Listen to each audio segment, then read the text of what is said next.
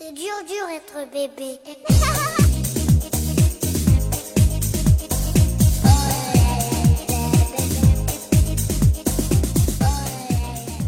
Hello，大家好，欢迎收听 Lady 妈妈腊八粥，我是大家的老朋友卢小云。大家都知道啊，Lady 妈妈呢是一档与女性朋友们分享生活智慧的节目，也有很多的职场精英们，他们的给我们做客直播时带来了他们的一些经验和故事。因为马上呢，三八妇女节就要到了。今天上午呢，我去听了一场福特亚太区的高管们，尤其是她们都是女高管，一场分享交流会。后来呢，特别受到启发，于是在这个会后，我请来了她们其中相当具有传奇色彩的一位女性，啊，她呢是龚圆圆啊。我先欢迎圆圆。雷凌妈妈腊八粥的朋友们，我是龚圆圆。为什么是有传奇色彩呢？因为圆圆啊，她是江铃汽车的首席财务官 CFO，并且呢，她是福特的第一个本土的女性高管。然后，另外在我对面呢，还有一个算是小白吧，是我的好朋友波波。然后，因为听说我今天请来了圆圆来做客嘉宾，然后他呢带着非常多的一些疑问，然后他是想来请教圆圆的。作为一个职场小白，然后难得有这样的机会可以听到前辈去分享职场啊、人生的经验，我还是。很期待这次交谈的。大家好，我是波波。呃，那么我还是问圆圆啊，因为我上午的时候听到这个交谈当中也聊到说，呃，您在福特真的是第一个本土的一个女高管，就是我当时会很好奇，因为汽车制造企业在我印象当中是非常辛苦的，而且它是一个男性主导的这样的一个企业，所以我甚至有男性朋友他曾经这样跟我说，他说制造企业真的特别不适合女孩子。除非呢，你呢是特别漂亮，你来激发男性同胞的这种工作动力，或者是呢，你去给老板去汇报工作的时候，你能够让老板觉得特别开心。就 就感觉你那个男性朋友有点直男，很有可能。那那你当初为什么会进入到福特这样的一个汽车制造企业呢？啊。其实我当初大学毕业的时候，在找工作的时候是想找一家制造型企业。嗯，那时候其实福特汽车刚进入中国的时候，还只是零部件嘛，还都没有制造整车的那个厂子存在。那是很多年前了，对，很多年前，九四年的时候。哦，很早。对，元老。因为我是学那个技术经济的嘛。嗯嗯，交大的。技术经济有一点那么工程的背景，也有经济的背景，嗯，那就不想放弃所学的东西。但是呢，书本上学的东西跟实际其实还是蛮脱节的。那进到一个实体经济的行业呢，你就可以看到一个，嗯，很多书本上的数字就转化成了实际生活当中。啊，会也一个我叫它很 physical 的东西，你就能认识到，哎，从原材料进工厂到成品，嗯，下线，然后这其中蕴含的那个经济数字，就像一个个故事一样。那作为一个财务行业的职职业人的话，我们经常是说，怎么把数字转换成为一个故事，这才是我们做财务的一个目的所在，而不是只是说把账算出来。算账算算，我们叫它那个。呃，用英文说是叫 bean count，数豆子的没有意义，谁都能做 数豆子，就是算盘先生最早的时候。对我们做财务分析的，那就是要把数字转化成故事。嗯，那您这样，我刚刚算了一下，那也就已经在福特汽车做了二十三年了，快二十三年，到七月份就二十三年了，真真的是特别不容易。我相信这个时间恐怕比我们波波的这个年龄也差不多长了吧。啊，差不多了，可能要同时庆祝一下生日了。嗯，那后来，那您是在大概什么时候，就是走到现在的这样的一个级别的位置的？还蛮久的，一直到二零一零年，实际上，嗯，啊，到这个高层管理的职位。那在前期的时候，呃，转了很多工作岗位。那福特汽车实际上提供给每一位员工，不仅仅是女性。嗯，他没有没有什么这个工作一定要男性去做，或者说有到那个外地我们其他企业工作的时候，优先要考虑什么？一般都是我们员工自己做决定，看你要不要这个挑战，要不要这个机会啊？有时因为我一直认为挑战和机会并存的，呃，树挪死，人挪活，那个人总是要动一动，要走出去，特别是在年轻的时候走出去看一看，学一点新的东西。嗯，那当时我就从啊。九七年从上海到了北京，然后两年以后又从北京回到上海，去了另外一家合资厂，嗯，做财务主管，然后慢慢的就一点点发展我的那个呃领导能力，因为财务知识背景，你只要做过几个岗位之后，慢慢的就上来。但是一个领导能力是在平时的啊工作当中，跟你的团队工作和跟你的那个 business partner。呃，业务合作伙伴一起当中来发展出来的，那慢慢的就是慢慢的做到中层这样的位置，然后后来啊，福特亚太在中国加速发展，我就有机会做一个福特亚太区域性的经理的位置，做了大概其实一年都不到，然后我老板就跟我说，哎，我们给你一个升职吧，我当时很惊讶，主动的，哎，老板主动的说，完全就是。那时候他也知道，他看我的脸色，他说：“嗯，看样子你不是惊喜，你是惊吓。”我 有一点，因为那时候外企在华。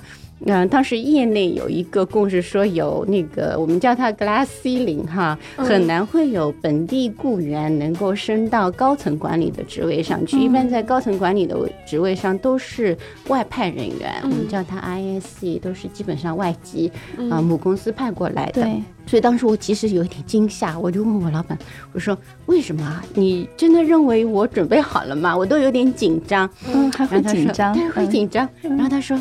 准备好了，我们觉得你准备好了，你把我的工作都做掉。你看你这一块，我从来都不过问的，你都全部都搞定了，你为什么还觉得你自己不 ready 呢？嗯，我说那好吧，那我试试看，我就试试看，然后我就试试看，然后就做到了现在。然后还有一个紧张的，其实就是说任命一出来之后，那个 HR 我们人力资源部就高兴了，他就有了一个标杆，所以我就感觉我当时跟我们 HR 的那个。啊，business partner 说：“我说你怎么就把我直接挂墙上了？”他说：“你是一个啊，你就是你是现在福特中国的一个标杆啊，你当然要为大家做出榜样。”我说：“我自己都觉得好紧张，你就直接把我挂墙上，我就更紧张了。”嗯，那其实最初六个月，嗯，我经常有时候晚上都睡不着，睡不好。嗯，其实我这人是把。工作跟私人事情分得很开的。嗯，我经常，我现在说我脑袋里好像有个开关一样的，我一到下班回到家，那个工作的开关就关掉了。嗯，我就在家里基本上不谈公事，也不做公事。嗯，除非实在紧急的情况下才会有。但是那六个月，我那开关关了也没用，脑子里就还在转。因为就是有一种觉得一下子有了压力。嗯，从中层到高层，你那个逻辑思维就要改掉了。嗯，在中层的时候，你基本上把手头的事情做掉就好了。嗯，一到高层之后，就有很多我们叫战略上、对战术上的统筹规划，包括甚至组织架构的优化，都是你的职责所在。作为一个新人。那实际上我是从头 学起的，新人在这儿。呃，那刚才就是当你那个 HR 然后给你讲的时候，说把你作为标杆，那肯定就是讲的是在。福特汽车的这个高层当中，女性你是最拔尖的那一位，对吗？对，那时候压力真的好大，因为我们整个福特亚太的呃财务高管，就是包括各个市场的，因为亚太有好几个市场嘛，各个市场的财务总监，包括总部的我们各个 function 的财务总监，经常每个星期都要坐在一起开会的，那一圈人坐下来。就我一个女的，就我一个中国人，嗯，对，全是那个说起话来巴拉巴拉巴拉巴拉说不停的语言嘛，嗯，他们都是英文背的，一开始我就懵了，我就坐在那边不吭声，我觉得我的话都被他们讲光了，然后我再要讲也只不过是重复而已，好像没有什么意义啊，我一开始就很闷。闷了没两个星期，我老板就找我了。嗯，他说：“你怎么这么安静啊？你不能这么安静。你作为我们本地员工的第一个高管，你要帮助我们其他的同事了解中国的市场，更好的了解中国员工的想法。嗯，所以你你一定要把你的想法在会议上说出来。当你描述你们那个会议室开会的现场的时候，我就在想啊，真的在很多的企业，尤其是大企业里面，我觉得职场对于女性其实是有很多不公平的，女性想脱颖而出真的太难了。总有觉得，我虽然不能说自己是个。用一句现在年轻人网络上的话，软妹子吧。可是我原来也不是个女汉子，我觉得硬生生的被逼成了女汉子。嗯，我大概都还记得，就是呃，你有一个同事 Amy，然后她也是呃在你们集团的一个高层。她有一次讲到一个小事儿，说他们在去那个做风洞实验的时候，然后就因为只有她一个女性在，然后结果那个实验场所连连一个女厕所都找不到。在这种呃企业里面。真的，女性其实还是有非常多的，呃，一些劣势吧。嗯，那同样反过来啊，其实女性应该也有很多优势吧？我觉得像我们公司是很注重那个 diversity 的，嗯，所以从总部来说，他们也每年都会在推动这个的 diversify，不嘛，包括包括性别、国籍，你的。Ethic 的 background，甚至 religion 啊，都是一个 diversify 的一个项目内容。那之所以说公司这么注重 diversity，他们是认为只有呃 diversity 的 workforce，大家才能有那种碰撞、碰撞有火花，嗯，对吧？而且汽车行业的发展，以前开车的都是男性，现在那个包括汽车外观、内饰啊，包括购买力啊，包括家里边。那个买车谁说了算呢？对对，都在变化。我们我们女性占的那做决定的那个比例越来越大。是的，我们身边可以看到越来越多的一些女同事，然后还有一些好朋友，她们可能还在汽车这件事情上，呃，以前只停留于建议权，还给老公说，我觉得这款车好看，我觉得我们可以考虑一下。现在后来他们已经有决策权了，可以你买你的，我买我自己的。而且像你刚才说的，他们的关注点也不一样。我们有一个 Lady 妈妈。中的一个小伙伴，比如小欧，小欧呢是号称我们这个组合当中的时尚督导，然后因为他一直混迹时尚圈的嘛，然后他比如说在选车的时候，他说我们家有两个儿子呀，所以我们一定得要去要买个七人座的。然后比如说我经常出门呢，我会带一些什么高跟鞋，然后小羊皮的包包，我就需要有我专门的可以用来去放置这些东西的储藏格。然后所以说女性和男性他们真的对汽车的一些关注点还是略有不同。我就我就从您刚刚谈到的这些，然后能够感受到，觉得福特汽车，然后对于女性的这些用户，呃，他们的一些关注，其实还是做的还挺多。对。因为哪怕就是除了女性用户的那个需求方面，还有包括自己公司内部女性员工，他们我们我们那女生总归是偏细腻一点，不管是在呃制造、工程开发和那个市场销售方面，其实我们公司的女性都起到了很大的作用。嗯。我在去南昌任职江铃股份的 CFO 之前，在底特律工作。哦，我做那个产品开发的那个财务总监，专门负责那个林肯跟 Mustang 的那个。哦，Mustang，嗯，一款超级帅的跑车。我们有一个那个 CPE，就是啊，CP Chief Program Engineer，嗯，是个女生。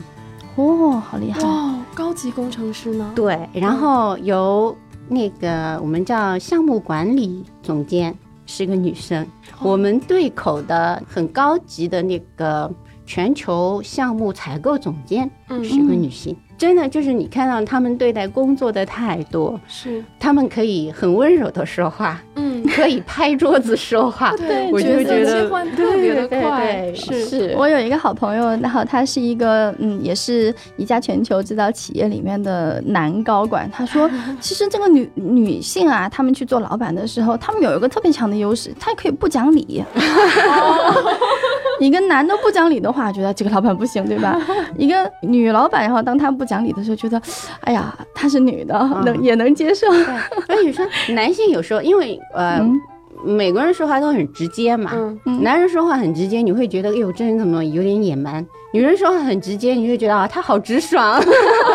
对 对对，我之前看到过一一句话，就是说是女人说的，说男人想要的东西，我们女人全部都想要，然后男人不想要的呢，我们女人也想要。对对对，就是包包呀、化妆品啊，而且现在因为女性购买力本身就提高了嘛，所以就是女性在这个社会中的话语权，整个都会被提升很多。嗯嗯，虽然话语权提升，但我觉得女性面临的挑战还是挺大。我们上午去听你们，你当时也在的时候，那个女性的一个分享交流会，那个主题就是如何能够更勇敢的去面对挑战。回顾一下，您到现在，您经历过最大的挑战是什么？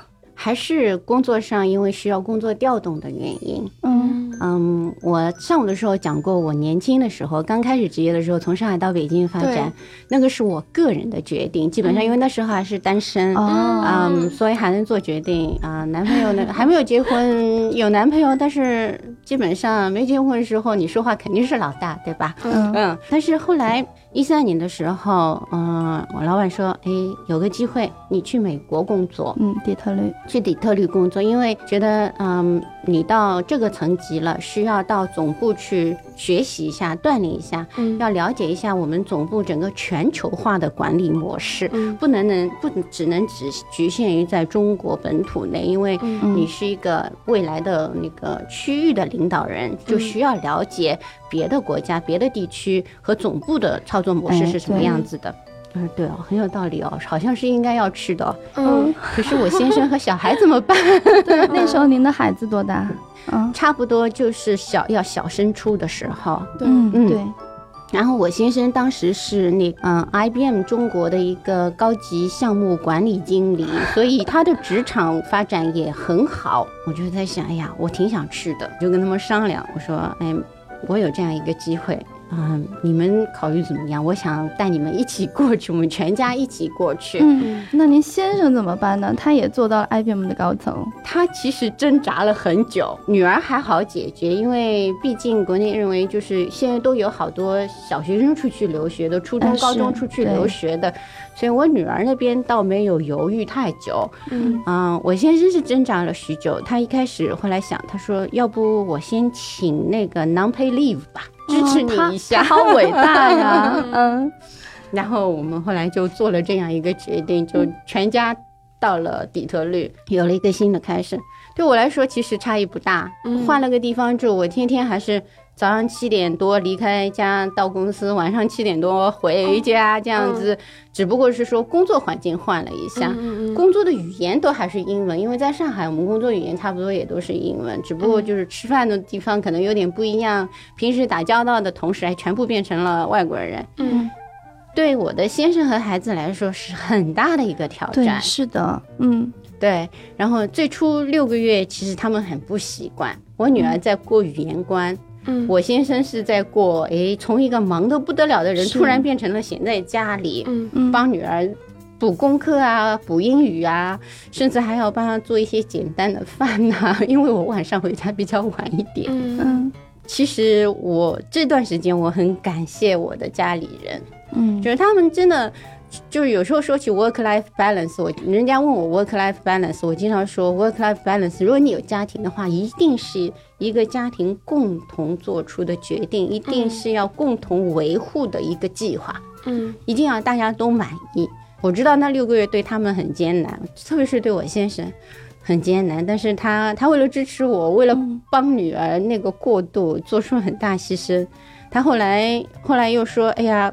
差不多一年快到了，他又开始纠结。他说：“哎，我要不要回去？哈，请假只能请一年。”然后我们又犹豫了。我说：“你回去，女儿也不会回去。那要不你一个人回去，我跟女儿在这边。”我很好奇他的决定。他最后决定不回去。哇，他还是留下来的。然后他在我们公司就找了一份 contract job。就是至少可以做一部分的工作，但是呢，又不是这么累。嗯，然后基本上我们就分工，啊，两个人工作之后，又要有人看着女儿嘛，然后他就很早起来去上班，因为福特的小时是弹性工作制的，特别是他做那个 contract job 的话，一天工作八小时是固定的。嗯，然后他就六点半就出门上班，哇，八个小时到四点钟就可以回到家。然后我就稍微晚一点去上班，我把女儿送到学校去之后，我再去上班，然后我就晚一点回来，嗯，这样子两个人来做了一个安排，就这样。我我我真我真的在您描述的过程当中，我内心是。特别特别的佩服他，然后我觉得他特别伟大。请你今天回家的时候，一定记得帮我，带上对他的这样的一种呃仰慕。所以说，work-life balance 一定要有家人的支持。对，其实。我，我觉得，嗯，像你刚刚说到的家庭和生活的平衡，这个是我们很多女性朋友在跟我们交流的时候，我们都会避不开的一个话题。嗯，而且有很多我们的听友在跟我们去嗯交流的时候，他们反馈的很多问题都是来自于这种家庭事业平衡，尤其是自己和另一半，他们之间很多矛盾也都其实源头都在这儿。那嗯，另外一方面啊，我觉得我们经常会说，因为我的事业，然后让导致我们没有了生活。我觉得女性关注自己内心的那个自我也是很重要的。对，女性要关注一个自我，要关注家庭，所以这两个一定要达到一个平衡点。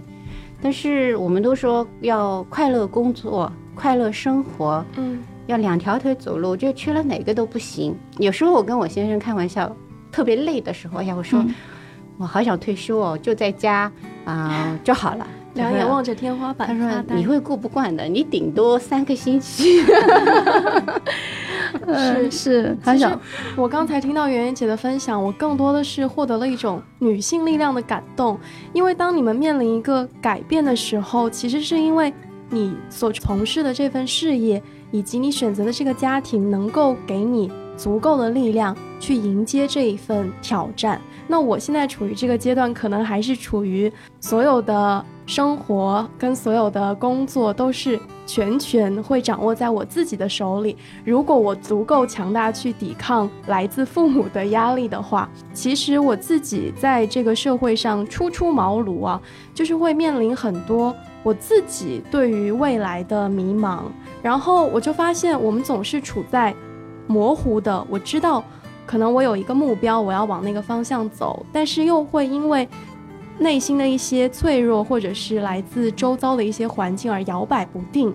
但是我听圆圆姐你刚才的分享，就是我觉得你的职业之路一路走过来都是很自然、很顺其自然的事情。所以我的困惑是说，怎么样刚去规划自己职业或者是事业的时候，就明确的之坚定。自己真的是想要什么？因为我觉得你从最开始去步入职场的时候就非常的坚定。嗯，我觉得这个目标哈，其实目标是一个。可以说是很模糊的概念，也可以说是一个很清晰的概念。看它是短期的、中期的、长期的，嗯，是一个人生的大目标，还是一个阶段性的小目标？嗯，实际上，你如果人生的阶段性的大目标还没有确定的话，你可以把它分解成一个一个阶段的小目标，嗯，或者说刚入职场的时候，或者说在。择业之前的时候，要知道自己喜欢什么，不喜欢什么。嗯，我当初择业的时候，我的我的大学同学很多，我在我们班可能当时是为数不多的，可能一一个手指头都数得过来进制造性企业，而且可能是唯一一个选进制造性企业的女生。我们交大本来就女生比例少的时候，是五十个人那个大班，十个女生。估计就我一个人进了制造性企业。那时候他说：“为什么你那个企业条件那么辛苦？因为是合资厂嘛，是从老厂改造的，其实是条件是比较差的。”我说：“哎，我当时择业的时候就在想，我喜欢什么，不喜欢什么。我当时不确定我一定会喜欢制造性企业，但是我确定我不喜欢在银行里担证。”嗯，我不喜欢在贸易公司理单证，因为貌似那时候给女生的工作都是理单证的工作，嗯，都是这种类似的内勤理单证。我说我学了那么久，读了那么多书，我不想理单证。嗯，我想特别知道自己不想要什么，我特别知道我自己不想要什么。嗯，那就做排除法吧，就一个个勾掉，勾掉，勾掉，那剩下就是这个。那时候就开始那时候合资厂还不多，合资背景。嗯，新设立的企业虽然说，呃，中方是一个很有历史的企业，但是我们这个合资厂是新设立的。然后福特当时直接派了三个 I C 高管，所以我的直接老板就是一个非常有经验的福特的财务人员。嗯。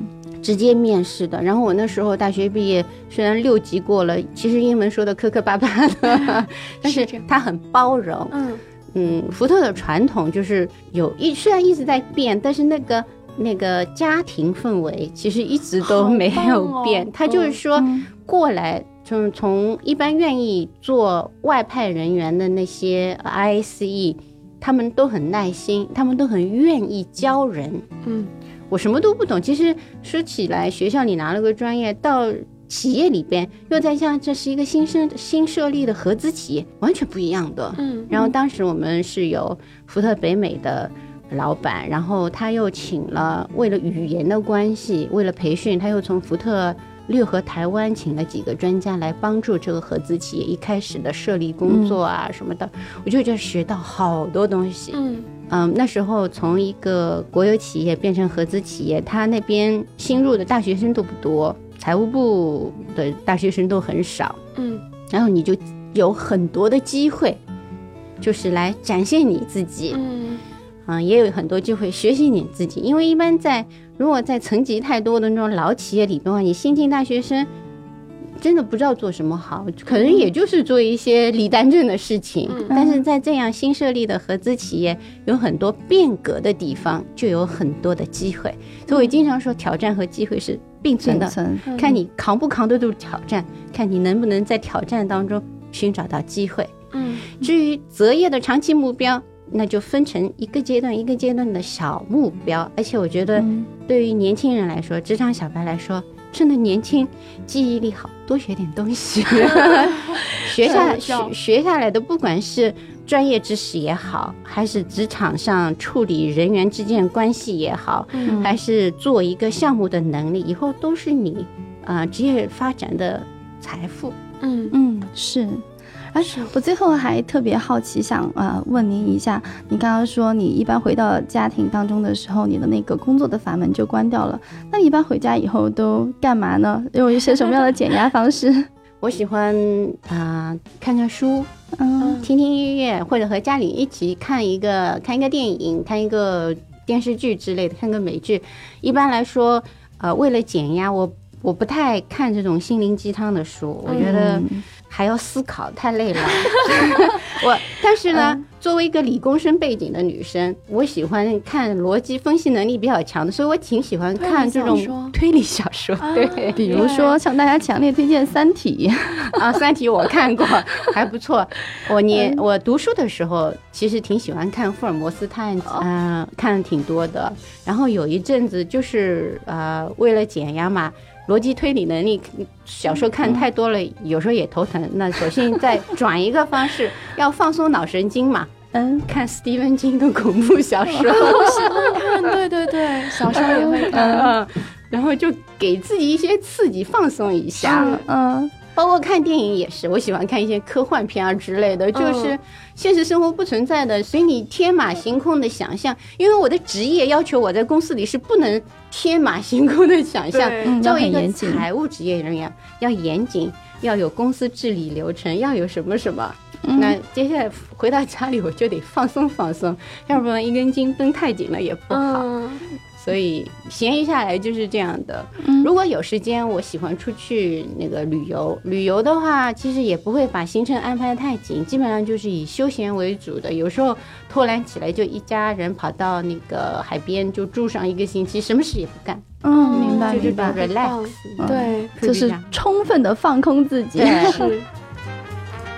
是。呃，在欢声笑语当中啊，我们今天啊跟圆圆聊了很久，大家也能够去知道，原来一个那样我们看起来要遥不可及的这样一位女高管，她的呃生活、她的职场、她的家庭是怎么样？我总结出来就是在一个成功的女性背后，有一个更加伟大的男性。对，嗯，然后呢，而且我觉得圆圆今天在跟我们圆圆姐交流的时候，嗯，不管是对于我这样一个已经是。身为母亲，然后又在职场当中还在继续去发展和积累自己事业的呃人，或者是像波波这样刚刚进入职场不久的年轻人，都带来了一些很好的经验和分享，也带给我们一些启示，特别特别特别感谢，非常感谢，你的真诚。嗯，也希望我们今天的分享能够给然后戴着耳机来听我们这期节目的你，能够有一些嗯帮助。如果你们还有一些什么样有兴趣的话题呢？你们可以在我们的节目下方给我们进行评论互动，也可以跟我们私信互动。我们一定会为大家请来一些更加有趣的人，然后为大家聊一些非常有趣的又有帮助的一些事儿。嗯啊，再次谢谢圆圆，谢谢谢谢啊！如果是大家呃喜欢 Lady 妈妈腊八粥，可以关注我们同名的微信公众号，还有我们同名的微博，你可以有很多的平台和很多的渠道跟我们来互动。然后，并并且我们会不定期的为大家送出一些福利，比如说我们之前送出过的一些书啊，大家有什么需要的话，尽管跟我们来交流吧。嗯，谢谢大家。